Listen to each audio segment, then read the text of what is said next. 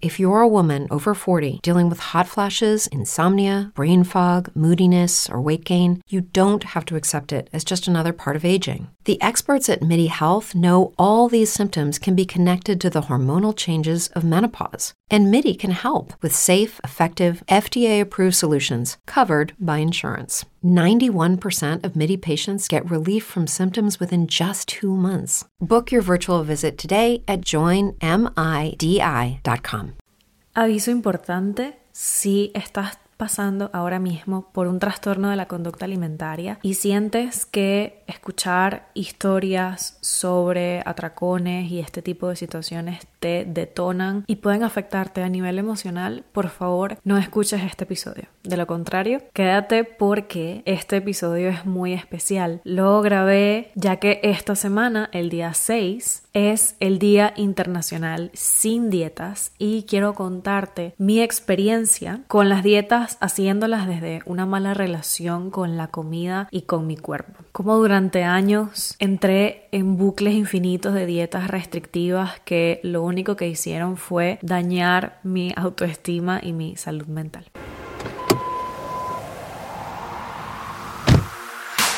La vida que deseas, la pareja de tus sueños, la abundancia perfecta, todo empieza y termina en ti. Mi nombre es Oriana Abreu, soy terapeuta, psicóloga en formación y te doy la bienvenida a este espacio para cuestionar y hablar sobre amor propio, psicología y relaciones. Un podcast que nace desde el profundo amor por mí misma, porque entendí que mejor que esperar el amor y la aprobación de los demás, lo que yo necesito es más amor para mí. Hola amores, ¿cómo están? Bienvenidos una semana más a Más Amor para mí podcast. En esta oportunidad, en honor a que este fin de semana se celebra el Día Internacional sin Dietas. Quiero hablarles de este tema que me toca mucho porque lo viví en primera persona y sé que muchas mujeres luchamos y batallamos durante muchísimo tiempo y aún en la actualidad con esa relación que tenemos con nuestro cuerpo, con ser delgadas, con el abdomen plano y un montón de presiones sociales que nos invitan constantemente a adelgazar, a tener un cuerpo normativo. ¿no? Yo pasé muchísimos años de mi vida haciendo cualquier dieta que se me pasara por enfrente porque estaba realmente obsesionada por adelgazar y sufría muchísimo. Yo alrededor de mis 15 años sufrí un trastorno de la conducta alimentaria, en concreto un trastorno por atracón. Y para los que no sepan qué es esto, son un conjunto de alteraciones graves que están relacionadas con la ingesta de comida. Su origen tiene múltiples factores, pero sobre todo a nivel emocional. Bueno, creo que como todas las enfermedades, ¿no? de nuestro cuerpo es un problema de salud mental, ¿ok? Que sufren muchísimas personas alrededor del mundo Usualmente se habla más o son más comunes la bulimia y la anorexia, pero están también los trastornos por atracón o muchos otros que no voy a entrar ahora mismo en ese tema. Siempre me ponía ropa ancha para no mostrar mis curvas. Tenía una gran distorsión corporal. Yo veo mis fotos ahora de cuando tenía esa edad e incluso estoy mucho más delgada de lo que estoy ahora a nivel físico, ¿no? Pero yo me sentía gorda. Yo no estaba en lo absoluto satisfecha con mi cuerpo. Eh, esto de la ropa ancha era una especie de refugio, ¿no? Bajo la excusa de que me molestaba la ropa ajustada, pero realmente era que me daba vergüenza, ¿no? Mostrar mi cuerpo e incluso ir a la playa era mm, básicamente una agonía porque el solo hecho de pensar que tenía que ponerme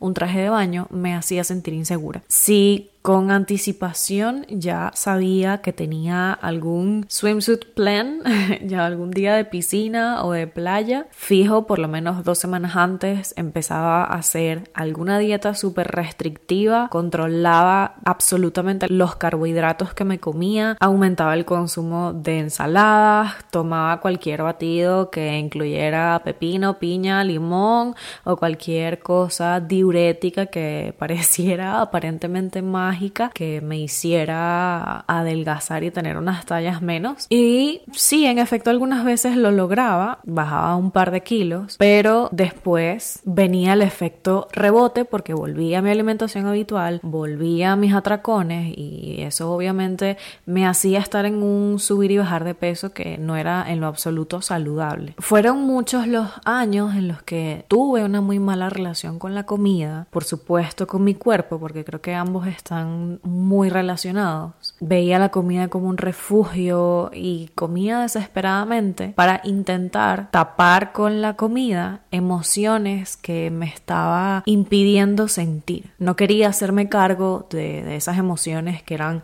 tan dolorosa y un proceso muy difícil que estaba pasando en ese momento. Y eso me llevó pues a desarrollar este trastorno. El hecho de ir a fiestas y reuniones familiares. Era un motivo de ansiedad segura porque al haber tanta comida y al todo el mundo estar como que en lo suyo es en esos momentos donde yo como que me daba más ansiedad por, por comer. Quería como desesperadamente comérmelo todo de un solo trancazo. Y la verdad fue un momento bastante difícil pero que nunca lo identifiqué hasta muchos años después que volvió cuando emigré justamente volvió como a volvieron a resurgir esos monstruos y esas vocecitas eh, en mi cabeza y esos malestares con mi cuerpo, con la comida otra vez que por supuesto no sané en su momento y que se detonaron cuando llegué aquí a España. Todo este proceso es lo que justamente me llevó a crear este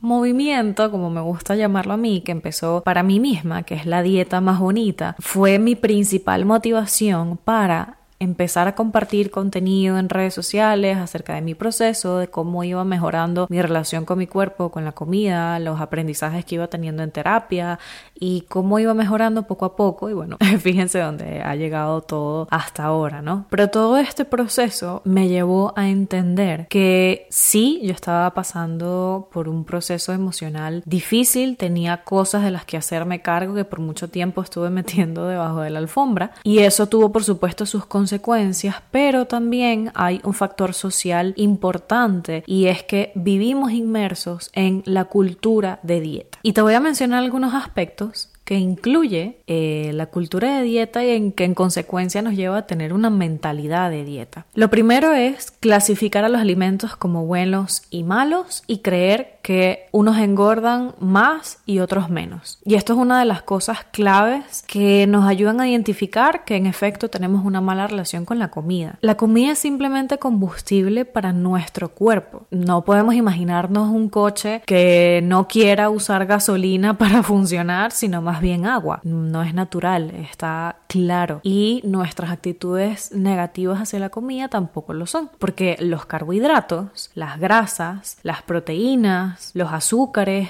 todos estos grupos de alimentos a los cuales le tenemos tanto miedo son esenciales para el correcto funcionamiento de nuestro organismo. Si eliminamos uno de ellos, nuestro cuerpo empieza a almacenar grasa como resultado de eso que le estás quitando y que le hace falta. ¿Qué es lo que hay que hacer? Escoger mejor los alimentos que comemos, tener una alimentación balanceada y saludable donde podamos incluir todos los grupos de alimentos en su justa medida y con una elección consciente. Evitar los alimentos procesados, propiciar el consumo de vegetales, frutas, cosas naturales, orgánicas, en lugar de pues galletas, bollerías, no sé qué. Esto no significa que, ah, vale, Oriana dijo que hay que comer de todo, entonces yo me voy al supermercado y me compro una bolsa de patata frita, una bolsa de magdalenas, una de chocolates, una de no sé qué. No, significa comer de forma saludable, comer de todo en las porciones adecuadas, ¿ok? Y esto pues solo lo vas a saber de la mano de un nutricionista.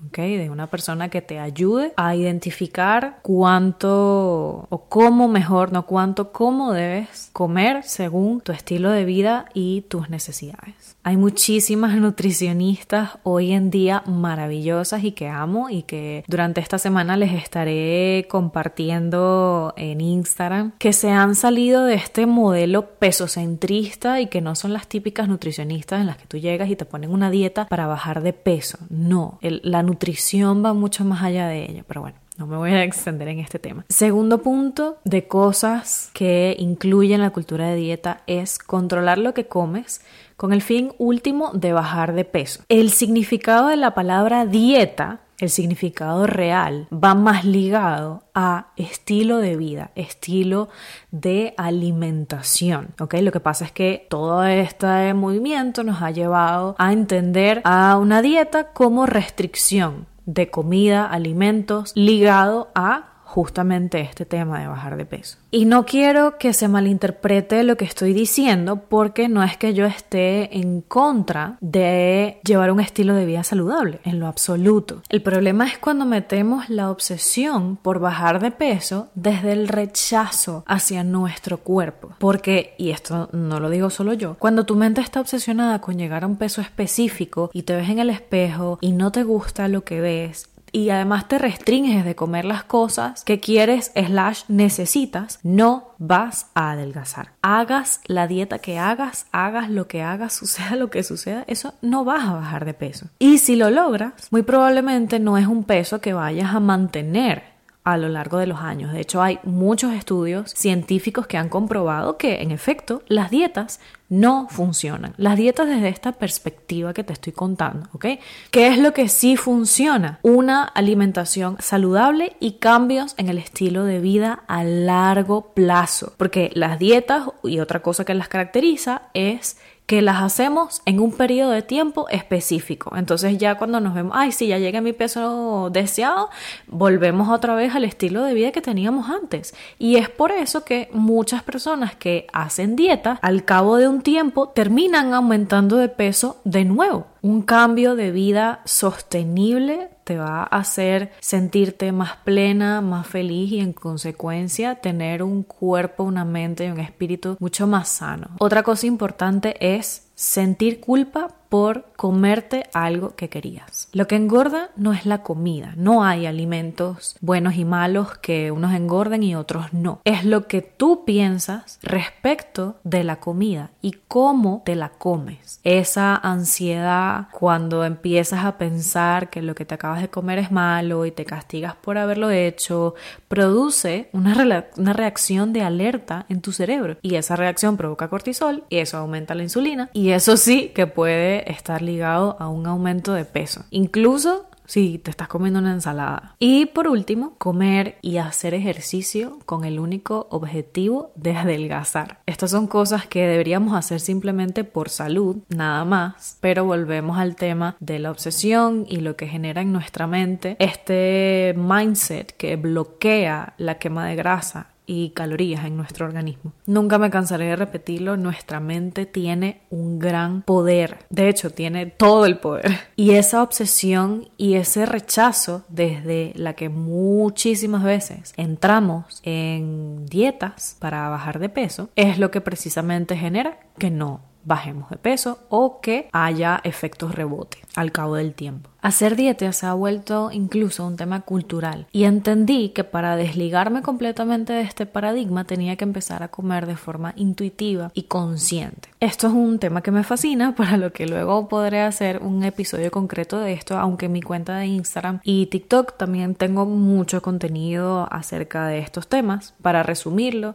eh, la alimentación consciente, pues como su nombre lo indica, nos invita a tomar conciencia sobre las sensaciones fisiológicas y emocionales de nuestra alimentación, a estar atentos a nuestras señales de hambre y de saciedad, a diferenciar los tipos de hambre fisiológica y emocional y poner plena atención al momento de comer. Luego la alimentación intuitiva tiene unos pilares sumamente interesantes, pero bueno, esto lo comentamos en otro capítulo. Al empezar a practicar esto, cuyas bases son básicamente comer lo que quieres, cuando quieres, en una base de alimentación saludable y balanceada que te aporte los nutrientes y la energía que necesitas para que tu cuerpo esté bien y en pleno funcionamiento. Algunas cosas que me ayudaron muchísimo en este camino del intuitive eating o de la alimentación intuitiva es que primero, y esto me ayudó mucho también, inicié un proceso de sanación de mi relación con la comida y en consecuencia con mi cuerpo, ¿ok? Dándome el permiso incondicional para comer, rindiéndome ante esas cosas que creía que no podía comer porque engordan y simplemente permitiéndome ver la, la alimentación desde otra perspectiva, en su justa medida, por supuesto. Cuando quería un helado, iba a por él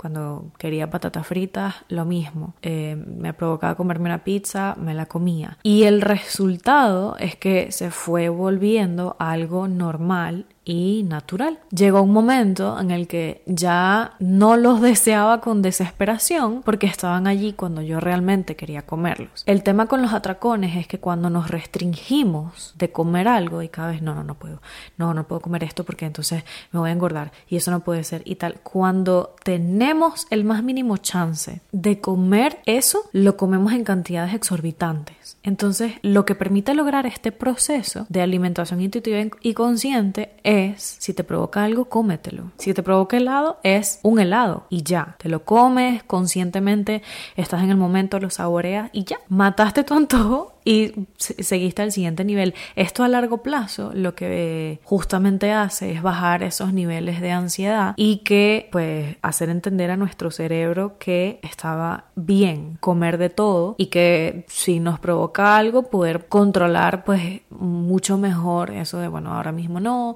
me lo como más tarde o, o, lo que sea, ¿no? E, esto también me ha permitido desligarme de ver la comida como un premio, porque eso es lo que muchas veces nos desde niños. Hacemos algo bien, nos regalan un caramelo y celebramos alrededor de la comida. Entonces, no necesariamente cada vez que logramos algo tenemos que darnos el premio con comida, aunque hay que tomar también en cuenta que eh, la alimentación también involucra eh, las emociones. Es algo completamente normal y natural. Otra cosa importante es que empecé a ver mis antojos como un reflejo de mi niña interior pidiéndome dulces y cosas ricas. Y en efecto, la traté como trataría a cualquier niño. A veces le daba lo que quería inmediatamente, otras veces no. La mayoría de las veces le decía, espera, vamos a llegar a casa y terminar de hacer X cosa. El truco de eso fue inmediatamente después de pensar en el antojo, por ejemplo, querer chocolate y decirme a mí misma que debía esperar a más tarde, ocupar a mi mente en hacer alguna actividad que requiriera mi plena concentración. Fregar los platos, lavar la ropa, enviar correos electrónicos pendientes, eh, barrer, salir a caminar, lo que sea. Normalmente esas cosas que a veces postergamos eternamente. Si al terminar esa tarea yo me daba cuenta que todavía tenía ganas de comer eso, pues iba y me lo daba. Pero, sorpresivamente, la mayoría de las veces pasaba media hora, una hora y ya el antojo se había ido. Entonces pasa igual que, exactamente igual que con los niños.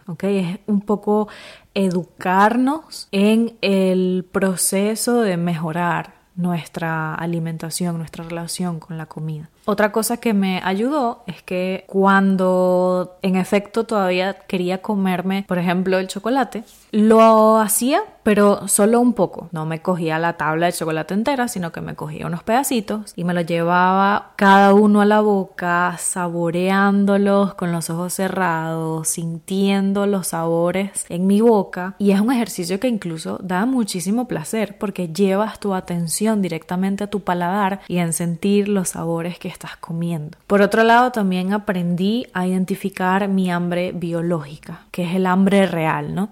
A veces cuando sentimos la necesidad de comer algo, no necesariamente es, es esa hambre real, puede ser aburrimiento, puede ser ansiedad o incluso sed. Entonces, detenerme unos momentos a respirar y preguntarme a mí misma qué era lo que realmente estaba sintiendo fue clave para empezar a comer realmente cuando tenía hambre y no simplemente a todas horas, entre comidas, cada 30 minutos, especialmente cuando estaba en casa y tenía como más ansiedad, ¿no? Yo siempre he sido de comer muy lento, pero hacerlo conscientemente también es una de las cosas que me ayudó muchísimo en mi proceso. Mi tiempo para comer es sagrado Y si estoy demasiado apresurada, prefiero no comer y hacerlo cuando de verdad pueda tomarme el tiempo de hacerlo con calma. Empecé a hacer un ritual muy bonito y es que antes de comer agradecía por los alimentos que estaba a punto de regalarle a mi cuerpo, por las manos que habían permitido que llegara hasta mi mesa, por todas las personas involucradas en este proceso y me concentraba en saborear cada bocado, masticar correctamente. Un dato interesante es que nuestro cerebro tarda aproximadamente unos 10 minutos en recibir la orden de nuestro estómago de que estamos satisfechos, con lo cual comer con calma evita que justamente comamos más de lo necesario, más de lo que nuestro cuerpo necesita y luego nos sintamos demasiado llenos. Tener pensamientos negativos hacia la comida es básicamente como tener un policía en la cabeza y las personas que han pasado por esto lo saben perfectamente. Cuando notaba que ese policía me estaba regañando, me estaba gritando, el helado engorda, no te puedes comer eso, ya para de comerte aquello, inmediatamente trataba de transformar esos pensamientos en otros positivos tomándome un momento también de respiración y calma, con pensamientos como no existe comida que engorde. Tengo el derecho de comerme lo que me provoca y eso está bien. No pasa nada si me como esto que quiero. No tengo por qué compensar luego lo que me estoy comiendo. Y así poco a poco ir reprogramando esas creencias negativas o limitantes, que es un proceso que lleva tiempo, por supuesto que sí, pero es una de las formas más efectivas para liberarnos de esa cárcel en la que muchas veces nos metemos y que no nos aporta nada y único que hace es seguir reforzando ese ciclo negativo de una mala relación con la comida y con el cuerpo. Dejé de usar la famosa frase, pero es que un día no hace daño. ¿Por qué? Por el simple hecho de que ese día aún tenía otros 364 por delante que no habían llegado y de los cuales yo no sabía absolutamente nada. Si me quiero comer algo, perfecto, me lo como. Pero esa frase es la mayor mentira de la historia. Y para decirla, creo que hay que tener toda la responsabilidad del mundo. Está bien comerse lo que te provoca, pero sin intentar justificarlo. Por último, y esto va muy ligado, a lo que les comenté hace un rato, de verdad me, me, esforcé al máximo por dejar de ver la comida como una recompensa. Porque definitivamente no es sano premiarnos con comida cada vez que tenemos algo que celebrar. Por supuesto que está bien hacerlo, pero no el 100% de las veces. Porque nuestro cerebro asocia la felicidad y la celebración e incluso otras emociones como la tristeza con comida. Hacemos una vinculación una asociación entre esas dos cosas y vamos a sentir esa necesidad de comida cada vez que exista esa, esa emoción. Es como un detonante, ¿ok? Un trigger. Este proceso también involucra mucho desaprender y también encontrar otros mecanismos de satisfacción alejados de la comida, que en mi caso, por ejemplo, podía ser encender unas velas y darme un bañito de agua caliente en la tina, o ver una buena película, o compartir unas copas de vino con mi pareja o con amigos, con una persona especial, ¿ok? Una cosa que quiero que sepas es que primero esto es algo que me ha funcionado a mí. No quiere decir que te vaya a funcionar a ti también, ni mucho menos que sea una receta que le funcione a todo el mundo. No es como una receta de cocina, pero sí que puedes pues tomar algunas prácticas que resuenen contigo e ir probando hasta que te sientas cómoda e incluso encuentres las tuyas propias y las hagas parte de tu vida. Son prácticas que yo llevé a cabo porque viví un trastorno de la alimentación y porque pues para mí no era tan sencillo hacer ciertas cosas como el común denominador de la gente, que a lo mejor pues algunas cosas pueden parecer bastante naturales, para mí no lo eran. Segundo, esto, y quiero recalcarlo, comer lo que te provoca no es sinónimo de atracones, ni de comer desmesuradamente todos los días todo lo que se te antoje, ¿ok? Comer intuitivamente se trata más de hacerte consciente al proceso de comer e ir guiándote a ti misma con amor, ¿ok? Sin caer en los excesos. Esto es importante, sin caer en los excesos. A lo mejor estás pensando que todo este proceso es muy complicado, es difícil, largo, quizás imposible, pero la mayor prueba de que sí funcione, de que sí es posible, soy yo misma. Si hay una persona en el mundo que ha hecho algo, eso significa que tú también lo puedes lograr si te lo propones, si te sinceras contigo misma, si te comprometes a trabajar en ti, a dejar a un lado la procrastinación y pones tu transformación interior como una prioridad. Si eso no es así, pues muy probablemente la motivación se irá de paseo de tanto en tanto y tendrás la tentación de abandonar muchísimas veces, ¿ok? Y esto pasa con cualquier cosa en nuestra vida. Y otra cosa que es importante entender es que dejar atrás la mentalidad de dieta es una cuesta arriba. Si no eres realista y constantemente criticas la talla y la forma de tu cuerpo, si te obsesionas con un ideal que no puedes alcanzar. ¿A qué me refiero con esto? Y te lo voy a explicar con un ejemplo muy sencillo. Supongamos que tu talla de zapato es 38. Es un hecho, es un estado natural de una parte de tu cuerpo y eso no lo puedes cambiar. Por lo tanto, no puedes esperar que te queden unos zapatos talla 36, porque muy probablemente, y probablemente no es que va a ser así, tu pie no va a entrar allí. Entonces es igualmente frustrante e incómodo tener expectativas similares sobre nuestra imagen. Asumir que tenemos una genética determinada es también liberarnos un poco de esa necesidad de entrar en un estándar, un molde en el que no cabemos. En mi caso, yo soy una mujer de caderas grandes. Yo no puedo intentar, por mucho que haga dieta, ejercicio, lo que sea, tener una cinturita y una cadera chiquitica porque mi cuerpo no es así. También tengo tendencia a almacenar más grasa en los muslos, en los glúteos, en las caderas, ¿ok? Esa es mi genética. Soy una mujer de caderas anchas y tengo que aprender a aceptar eso. ¿Cuántas veces no forzamos a nuestro cuerpo y cruzamos nuestros propios límites por tener unas expectativas de belleza que nos dejan exhaustas y frustradas? Abraza y acepta tu genética. Es en la diversidad donde está la verdadera belleza. Hay cosas que podrás cambiar, sí, pero hay otras sobre las cuales no tienes el más mínimo control. Entonces aprender a aceptar de forma radical estas cosas es también liberarnos, tener un poco más de paz la mejor forma de poder alcanzar verte como realmente deseas es hacerlo desde el amor. Porque otra cosa que quiero aclarar, que esto suele causar mucha confusión, ¿ok? Es que yo no estoy diciendo que no tengas que conformarte, que la aceptación sea conformarte y no hacer nada y no haces más nunca ejercicio y no haces más nunca, no, no, no comes más nunca saludable. No, no. Si tú conscientemente quieres verte mejor, lo mejor que puedes hacer es empezar por la aceptación. Desde la aceptación y el agradecimiento a cómo es tu cuerpo hoy y todas las cosas maravillosas que hace por ti y desde el amor por supuesto, entonces empezar a tomar acción para poder verte mejor, para poder sentirte mejor con tu cuerpo y contigo misma. Empezar a transformar tus hábitos hacia unos más saludables, como les dije antes, de forma sostenible en el tiempo, ¿ok? Que sea para ti verdaderamente un estilo de vida y no una dieta que haces en tres meses y luego ya la dejas y empezar a tener una mejor relación con el movimiento, a mover tu cuerpo desde el disfrute y no simplemente para quemar calorías. Este tema del movimiento es algo que también trabajé mucho porque a veces intentamos hacer cosas que ni siquiera nos gustan. Por eso muchas personas les da fastidio ir al gimnasio, se inscriben y luego dejan de ir, porque a lo mejor a ti no te gusta ir al gimnasio. No es un sitio donde tú te sientes bien, te sientes conectada o lo que sea. A lo mejor lo tuyo es el running, ir a correr a un parque o hacer yoga en un estudio o en la naturaleza. A lo mejor lo tuyo es el fitboxing o bailar, ¿ok?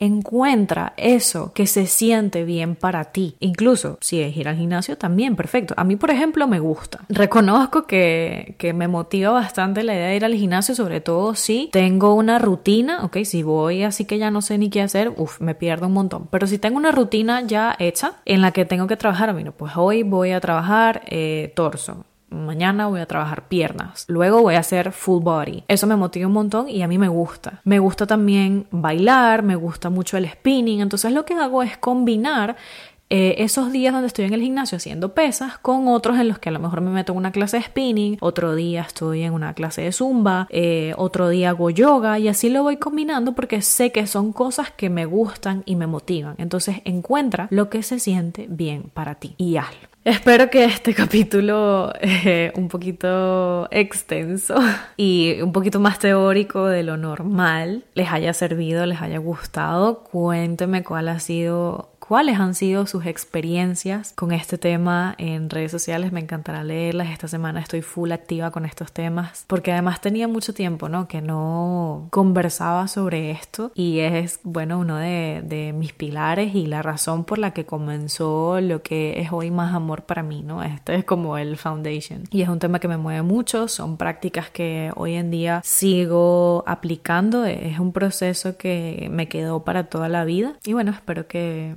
te haya ayudado de alguna forma. Así que sin más, me despido y nos vemos la semana que viene en Más Amor para mí podcast. Chao, chao. Si te gustó este episodio y crees que a alguien cercano puede hacerle sentido, compártelo, dale like y sígueme en mis redes sociales arroba más amor para mí en Instagram y TikTok.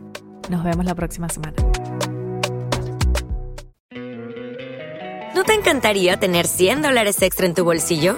Haz que un experto bilingüe de TurboTax declare tus impuestos para el 31 de marzo y obtén 100 dólares de vuelta al instante.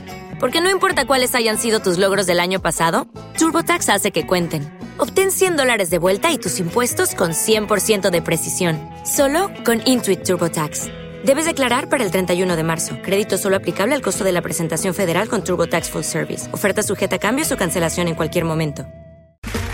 Okay, round two. Name something that's not boring. A laundry? Ooh, a book club. Computer solitaire, huh? Ah, oh, sorry, we were looking for Chumba Casino. That's right. ChumbaCasino.com has over 100 casino style games. Join today and play for free for your chance to redeem some serious prizes. ChumbaCasino.com. No purchase necessary. Full prohibited by law. 18 plus terms and conditions apply. See website for details.